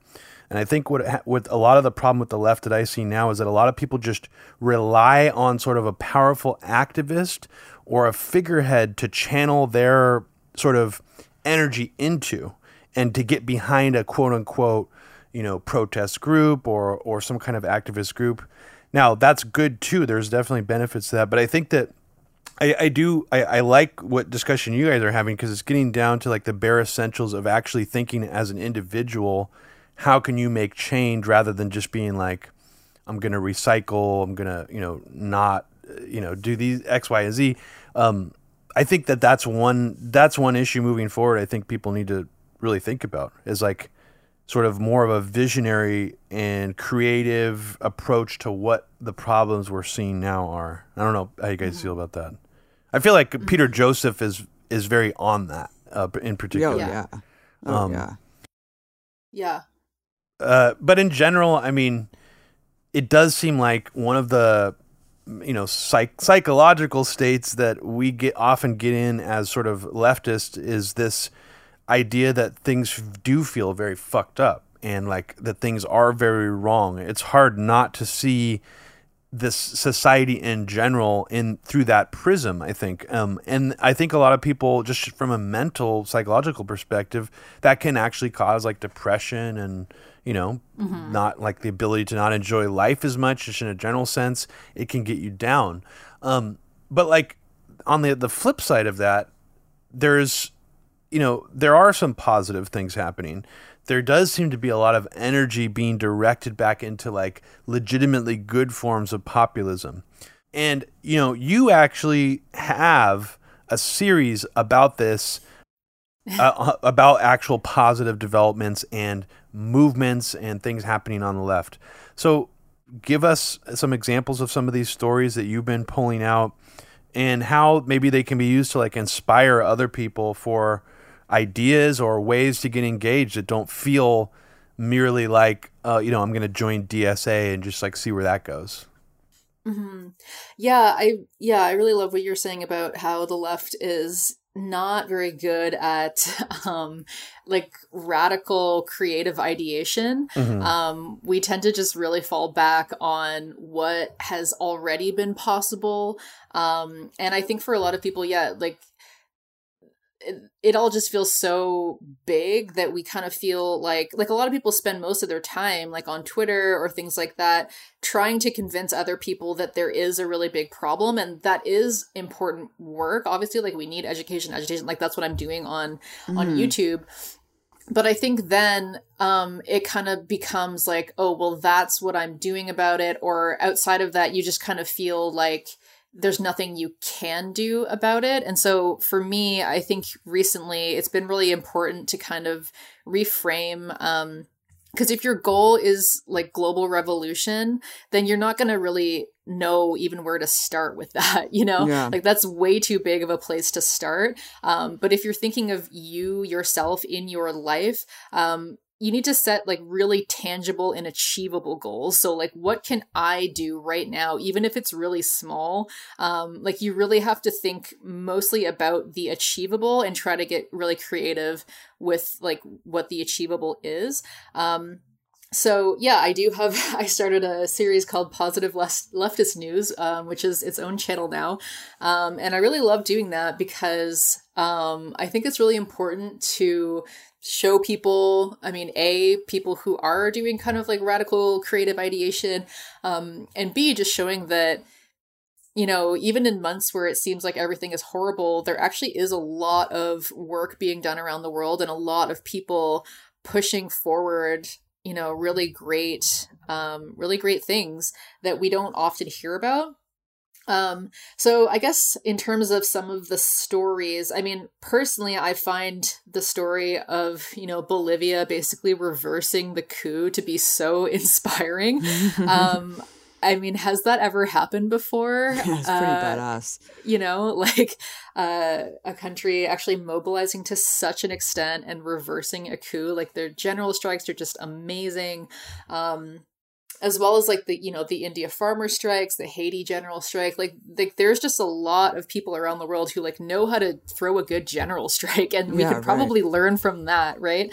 Um, but then on the smaller scale, like there's a lot of really great stories around. Um, like police being defunded and then money being used elsewhere. And I think this is huge because police are obviously, you know, the armed upholders of capitalism, like the armed protectors of private property. And so if we can defund and, you know, divest from their authority as much as possible, that is obviously just going to help our cause tremendously. Um, and also help like BIPOC people who are, um, you know, disproportionately targeted by the police. Um, but something actually in Toronto that's been really inspiring for me is that um, these two activists just had this idea really. Um, i had them on my podcast the vegan vanguard but yeah it was just two people and they were um, they're mental health workers. Um, and there were just like a ton of stories coming out where um, you know people would call in uh, about people behaving weirdly or like needing a, a quote unquote wellness check to be done um, and then the police showing up and then you know killing them or having them die as a result of the police being there escalating the situation. Um, and so yeah they just they have this idea that we should have um, and it wasn't just like their idea. Like this is actually happening in a lot of cities in the us as well and globally. Um, but people are organizing alternative civilian-led teams of like, like mental health um, responders um, who are of the community and for the community who uh, are going to be called to respond when anyone needs some kind of like a, a mental health check or a wellness check or something like that. So um, making it so that all of those calls like they've they've kind of built this up and now they're working with the city to make sure that like if anyone calls 911 and it's something like this like a mental health crisis then all of those calls get diverted to this alternative um, team of like civilians that are in the community. Um, but yeah, people like this model is kind of catching on, and they they're talking to other organizers like around the world and around um, the U.S. and things like that. But yeah, that was just like a really great idea that they were able to just get off the ground, and to me, that's huge. You know, so it's like start setting yourself more achievable goals, I guess, that are going to, you know, do a lot of important work to start chipping away at all of this stuff. Um, right, like you can so, have revolution in mind while acting locally and doing yeah, the things yeah. that you know that you have control over. Like and you need to because about. otherwise none of this local work is ever going to get done. You know what I mean? Right. Like because we're all just kind of waiting for this faraway day when like the revolution's going to happen because I think we're just imagining that like things are going to get so bad that the revolution is going to happen eventually and then everything's going to be fine. But like if a revolution happens and we don't have um, you know, alternative communal liberatory institutions set up or like you know if we don't have a network of like resilient communities set up who can then step up and step in then it's going to be just fucking chaos and it's going to be horrible you know what i mean? Like and you know there's a potential that the fascists could just take over if that's the case um well yeah so, no like, and it's and it's interesting that people think sorry to jump in but i wanted to comment really quickly on what you just said which is like people and i used to think this too. It's like things will get so bad that of course people will eventually rise up and demand this or that. And it's like that's not how history works. Like mm-hmm. things can get way worse. And then if there's an absence of organizing and the infrastructure and the structures that you're talking about, the alternative structures, then you will get led into like demagoguery and fascism. And like that's actually yeah. how fascism takes root. So exactly. it's like you need to actually be organizing locally. Like that is an imperative thing to be doing. Exactly.